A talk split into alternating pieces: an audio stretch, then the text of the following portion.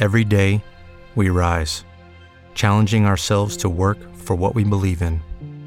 At U.S. Border Patrol, protecting our borders is more than a job, it's a calling.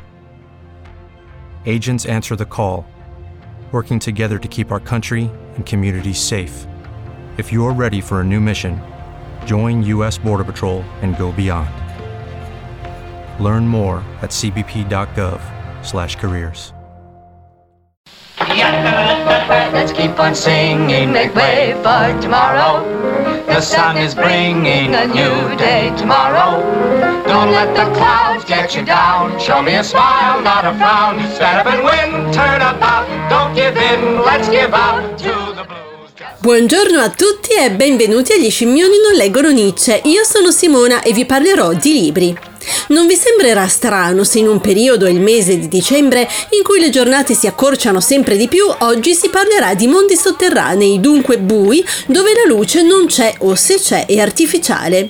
Come scrive Fabio Tombari nei mesi, nel mese appunto dedicato a dicembre, il buon sole d'un tempo, che non ha più la forza di riscaldare i muri né di segnalare le fatiche umane col sudore della fronte, dà ancora qualche effimero guizzo qua e là e sembra spegnersi inutile avanti il tramonto con qualche anticipo sul proprio destino, come un suicida. Eh sì, se c'è una cosa che proprio non mi va giù di questa stagione è l'assenza di luce e di calore. Vabbè, mentre sto preparando l'episodio di oggi il termometro esterno segna 21 gradi e mezzo, però lasciatemi un po' di retorica brontolona sull'autunno freddo e uggioso.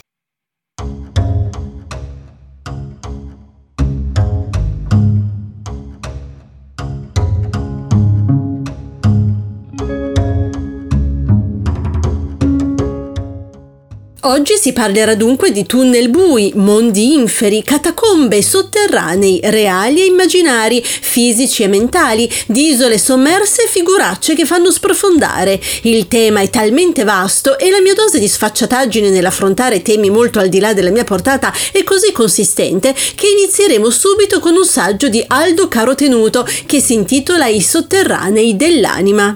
Si tratta di uno dei libri che preferisco di questo grande psicanalista junghiano dalla vasta cultura letteraria che percorre una sorta di pellegrinaggio nelle profondità dell'anima, lì dove l'uomo cerca il senso della propria esistenza.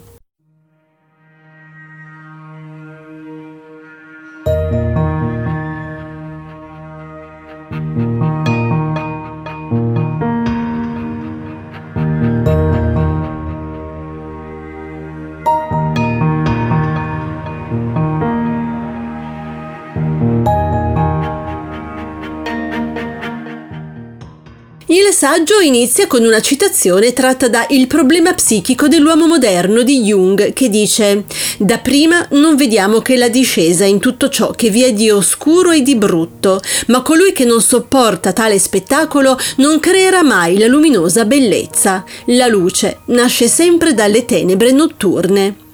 E in effetti tutto il libro di Caro Tenuto è una sorta di discesa agli inferi, ma è inutile dirlo, la discesa è propedeutica alla risalita. Per aspera ad astra, dice il motto latino, e Caro Tenuto ci guida in un viaggio che parla del godimento della bassezza, della direzione oscura di Eros, del sole sotterraneo, della notte del corpo, ma anche di come la coscienza sia in grado di elaborare contenuti provenienti dall'inconscio, anche più angosciosi, attraverso quello strumento degli strumenti che è la parola e attraverso un'azione di riunificazione di noi stessi che procede da un atto creativo.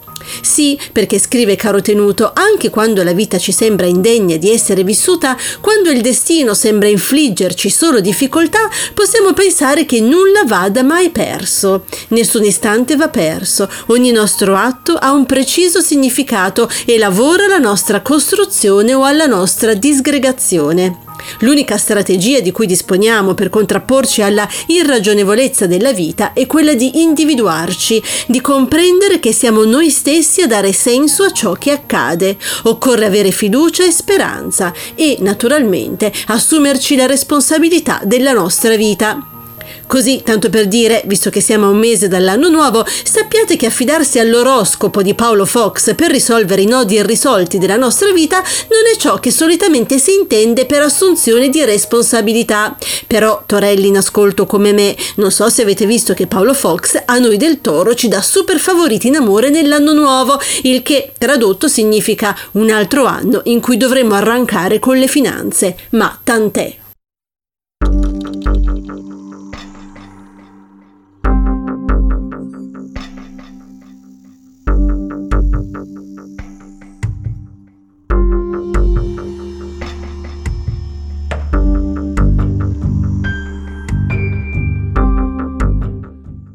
Quando si citano i sotterranei dell'anima, non si può non pensare al romanzo di Fyodor Dostoevsky Memorie del sottosuolo, un romanzo del 1864 dove il protagonista, nella forma del monologo interiore, mette a nudo se stesso, mostrando il suo lato d'ombra.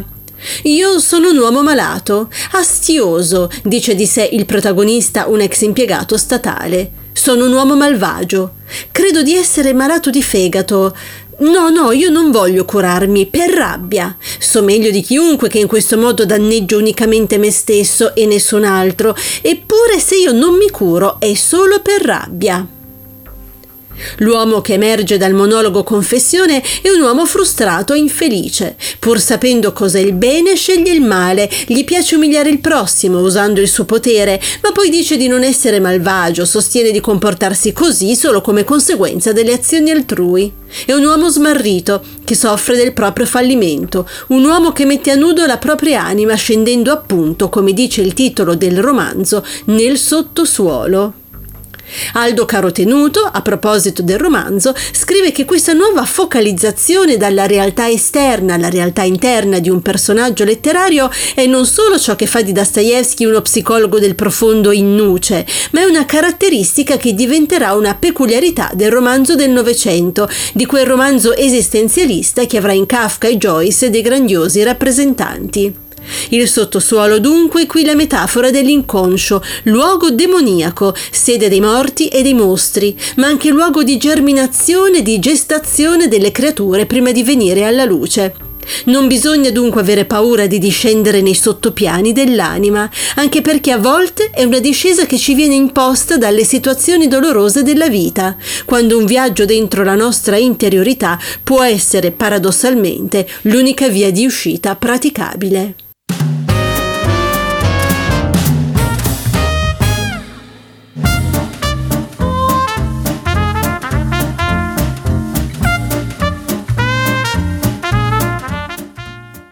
Questo punto però sapete che a volte mi piace giocare con gli anticlimax, mi sento di consigliarvi l'esilarante racconto di Woody Allen intitolato Memorie del sovrappeso con il sottotitolo Dopo aver letto Dostoevsky e il nuovo periodico Weight Watchers durante lo stesso viaggio aereo. Non dunque sono un uomo malvagio, ma sono grasso, sono disgustosamente grasso. Poi, rifacendo il verso alle speculazioni filosofiche del grande romanziere russo, prosegue: Non voglio scherzare o parlare per paradossi, ma devo rispondere che il grasso in sé è al di sopra della moralità borghese. Cos'è dunque il grasso? si chiede il protagonista del racconto di Allen, se non un accumulo di chili. E cosa sono i chili? Eh, semplicemente un composito aggregato di cellule. Può una cellula essere morale? È una cellula oltre il bene e il male? Insomma, il breve racconto contenuto nella raccolta Rivincita è molto divertente e vi consiglio di leggere non solo Memorie del sovrappeso, ma anche gli altri racconti ivi contenuti. Si tratta di azzeccatissime parodie degli stili letterari di autori famosi come ad esempio Martin Buber o Ernest Hemingway.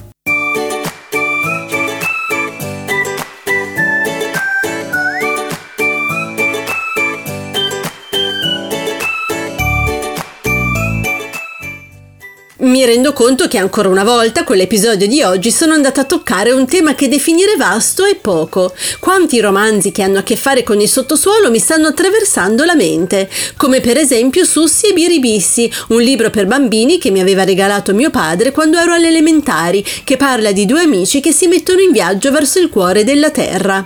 Affascinati dalla lettura del romanzo di Jules Verne, Viaggio al centro della Terra, i due amici, uno alto e magro e l'altro bassetto e più rotondo, decidono di mettersi in viaggio verso il cuore della Terra, partendo dalle fogne di Firenze. Alla fine di tante avventure, i due amici si troveranno cambiati e avranno imparato a vivere più con i piedi per terra. Si tratta di una sorta di romanzo di formazione umoristico per bambini, al quale sono molto affezionata, perché mio nonno Carlo, quando ero bambina, mi chiamava Sussi e Biribissi. Era un uomo che amava farmi gli scherzi, mio nonno, come prendermi il naso con le dita per farmi credere di avermelo realmente staccato o farmi solletico dietro al collo per poi fare finta di niente quando mi giravo di scatto per coglierlo in castagna. Ma questo libro, pubblicato nel 1902, scritto da Paolo Lorenzini, il nipote di Carlo Collodi, mi porta lontano.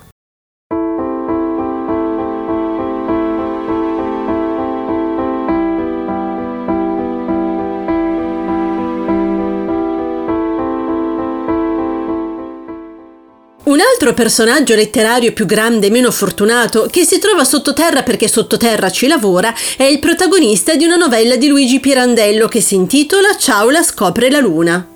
Purtroppo vi avranno scassato i cabasisi a scuola con questo racconto, come potrebbe dire il commissario Montalbano, per cui voi adesso, mentre dico ciao la scopre la luna, state visualizzando il vostro professore d'italiano, magari simile alla Carogna, il professore d'italiano impersonato da Giorgio Faletti nel film Notte prima degli esami di Fausto Brizzi, e state pensando che no, non vi va di sciropparvi da adulti ancora le novelle di Pirandello. E però vi tocca. Ciaula è un giovane che lavora in una miniera di zolfo in Sicilia ed è il caruso, ovvero il manovale, di un minatore chiamato Ziscarda. Deriso e maltrattato da tutti a causa della sua scarsa intelligenza, Ciaula ha paura del buio, ma non del buio della miniera al quale è abituato. Ciaula ha paura del buio della notte. Una sera accade che Ciaula e Ziscarda si devono trattenere in miniera più a lungo del previsto, a causa di un ordine impartitogli da Cacciagallina, un loro superiore. Ciaula è impaurito al pensiero di cosa troverà là fuori una volta risalito in superficie, nel buio della notte. Ma mentre sale gli scalini, Ciaula intravede una luce, come se il sole, scrive Pirandello, che egli aveva visto tramontare, fosse rispuntato. Possibile. Appena Ciaula arriva fuori dalla miniera resta sbalordito, grande, placida, come in un fresco, luminoso oceano di silenzio, gli stava di faccia alla luna. E qui Pirandello scrive luna con la L maiuscola. C'era la luna e Ciaula si mise a piangere, senza saperlo, senza volerlo, dal gran conforto, dalla grande dolcezza che sentiva nell'averla scoperta là, mentre ella saliva per il cielo, la luna, col suo ampio velo di luce, ignara dei monti, dei piani, delle valli che rischiarava, ignara di lui che pure per lei non aveva più paura, né si sentiva più stanco, nella notte ora piena del suo stupore. Ecco qua, ecco come ci si sente quando dopo essere discesi agli inferi, dopo aver attraversato il dolore, la paura, la morte simbolica, torniamo alla vita con un atto di resilienza.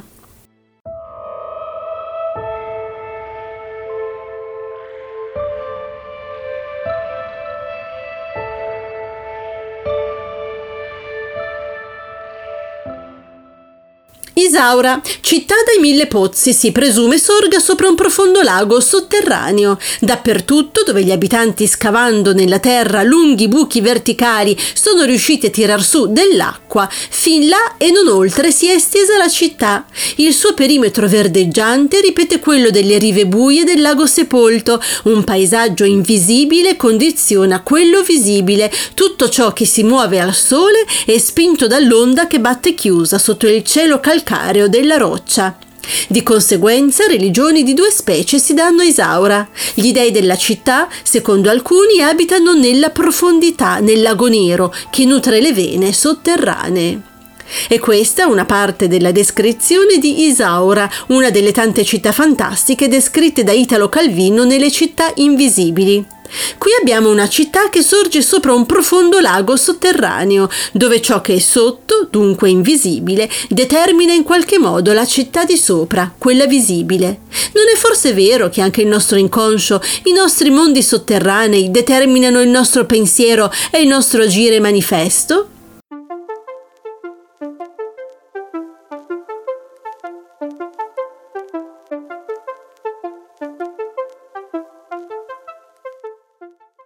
L'altro giorno, apro una parentesi, per me è sempre l'altro giorno e con questa locuzione sono in grado di designare un momento della mia vita che va da circa un anno fa a veramente l'altro giorno, ovvero a ieri l'altro. L'altro giorno, dicevo, ho sentito parlare alla radio di una raccolta di racconti di Michael Ende che si intitola La prigione della libertà.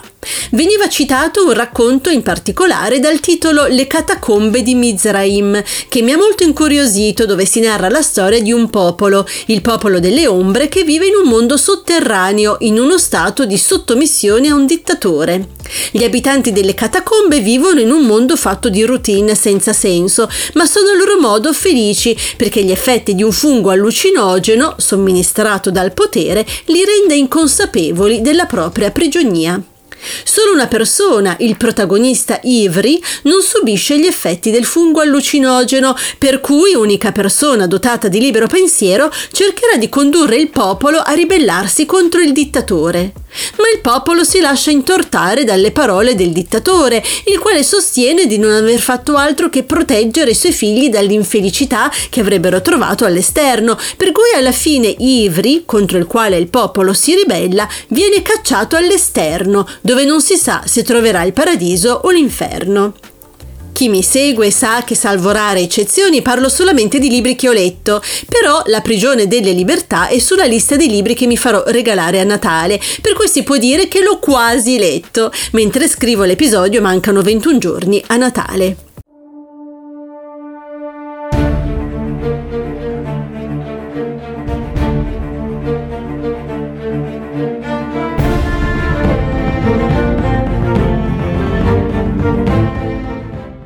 Dalle catacombe di Mizraim del racconto di Michel Ende, dove ci si gioca la libertà, alle catacombe di Priscilla del romanzo di Niccolò Ammaniti, dove in scena un'allegra apocalisse.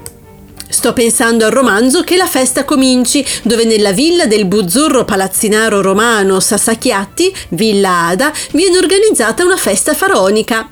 Oltre a personalità dello spettacolo, dello sport e della politica, vi prendono parte anche lo scrittore di successo Fabrizio Ciba e il capo di una setta satanica smandrappata di Oriolo Romano. Sassacchiatti a Villa Ada ha costruito acquitrini, fiumi, sabbie mobili e si è impegnato nella ripopolazione del parco comprando dagli zoo in abbandono e dai circhi dismessi dell'est orsi, foche, tigri, leoni, giraffe, volpi, pappagalli e company e li ha sparpagliati per i 170 ettari della tenuta.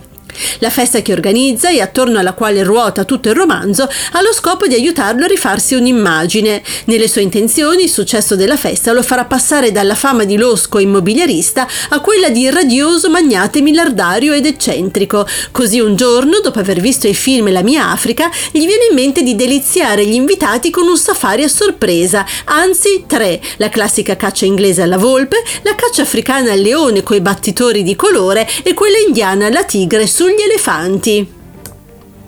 La festa però prende una piega diversa quando i safari cominciano a produrre le prime vittime tra gli ospiti e quando una misteriosa comunità del sottosuolo viene in superficie per razziare cibo, massacrando e rapendo i partecipanti alla festa. Si tratta di una degenerazione genetica degli atleti sovietici e dei loro discendenti che parteciparono alle Olimpiadi di Roma del 1960, che decisero di scappare durante i giochi alla ricerca della libertà.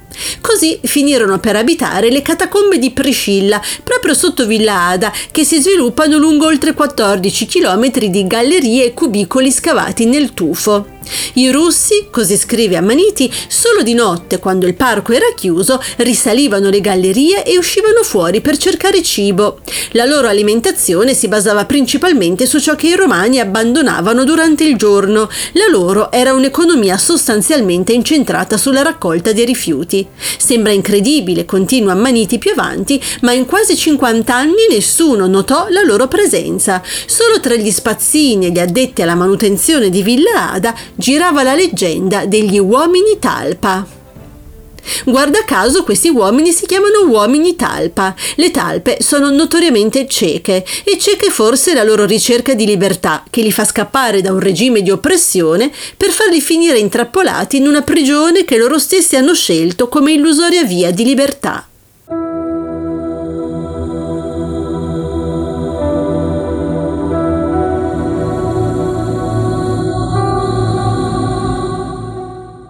Molte sono le divinità ctonie nella mitologia greca, ovvero le divinità sotterranee, il cui mito era in qualche modo collegato con la vita terrestre o sotterranea. Divinità ctonia per eccellenza fu Ade, signore degli inferi, che ricevette la sovranità del mondo sotterraneo quando l'universo fu diviso con i suoi due fratelli, Zeus e Poseidone, i quali ottennero rispettivamente il regno del cielo e del mare. Molto altro si potrebbe dire ancora sui mondi sotterranei, anche su quelli che ci scaveremmo da soli con le nostre mani pur di sparire dalla circolazione dopo una mortificante figuraccia. Si intitola appunto Figuracce, edito da Inaudi Stile Libero, un'antologia di figuracce d'autore, come quella che fece Niccolò Ammaniti, tanto per restare in tema, in Giappone, in un ristorante di Tokyo, quando gli portarono una coppa d'acqua per lavarsi le mani e lui la tracannò.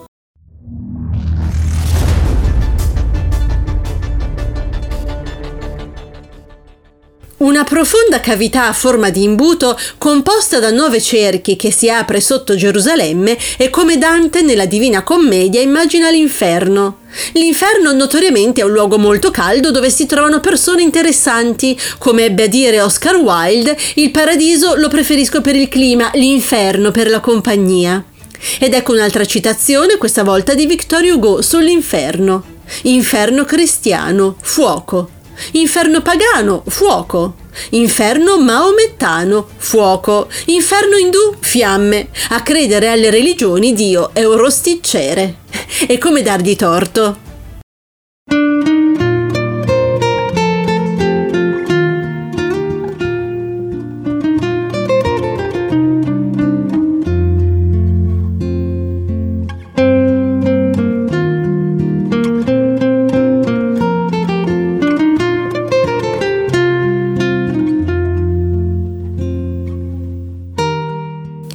In attesa del giudizio finale e di vedere che fine si fa davvero dopo la morte, cosa portiamo a casa dall'episodio di oggi? Innanzitutto che esistono i sotterranei dell'anima e che questi sotterranei vanno visitati e attraversati per poter giungere a una vita consapevole e autentica. Poi, a proposito di mondi sotterranei fisici e non puramente psichici, abbiamo capito con Sussi e Biribissi che mettersi in viaggio verso il centro della Terra è un'impresa da lasciar perdere e con Ciaula di Pirandello abbiamo scoperto che esiste un buio sotterraneo, quello della miniera, che può spaventare meno del buio fuori e che quando il fuori è rischiarato dalla luce della luna ci si può abbandonare allo stupore, emozione fondamentale per noi come la gioia e l'amore. Abbiamo visto poi una città, Isaura, nata sopra un profondo lago sotterraneo, dove ciò che sta sotto influenza pesantemente ciò che è in superficie. Abbiamo visto due tipi diversi di catacombe, abitate però da una stessa tipologia di uomini ottusi che si credono liberi ma non lo sono. Infine, un accenno alle divinità ctonie, a una figuraccia di un noto scrittore e al regno sotterraneo per antonomasia, l'inferno dantesco. Per voi, cari ascoltatrici e cari ascoltatori, un augurio su tutti. Non abbiate timore di scendere nelle profondità, siano esse quelle delle buie cantine delle vostre case per andare a prendere la conserva di pomodoro o quelle del vostro inconscio. L'importante è fare come Ciaula, essere capaci di stupirsi della luce della luna una volta riemersi dalla notte dell'anima. L'importante, dopo la discesa, è tornare in superficie e uscire a rivedere le stelle, perché le stelle sono lì, sono sempre state lì.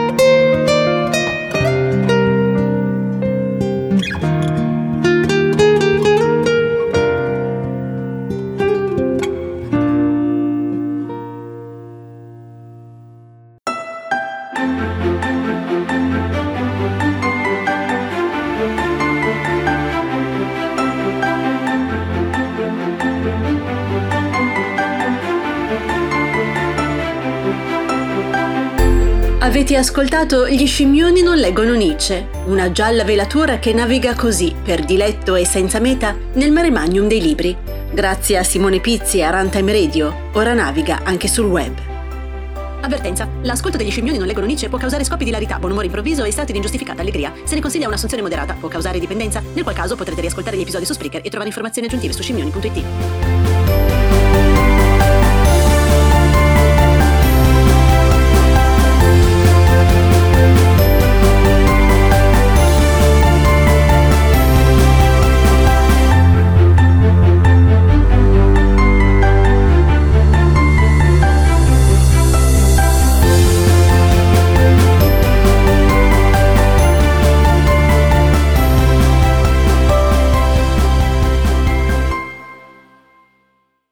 Hello, it is Ryan, and we could all use an extra bright spot in our day, couldn't we? Just to make up for things like sitting in traffic, doing the dishes, counting your steps, you know, all the mundane stuff. That is why I'm such a big fan of Chumba Casino. Chumba Casino has all your favorite social casino style games that you can play for free anytime, anywhere with daily bonuses. That should brighten your day a little. Actually, a lot. So sign up now at chumbacasino.com. That's chumbacasino.com. No purchase necessary. Group. Void were prohibited by law. See terms and conditions. 18 plus.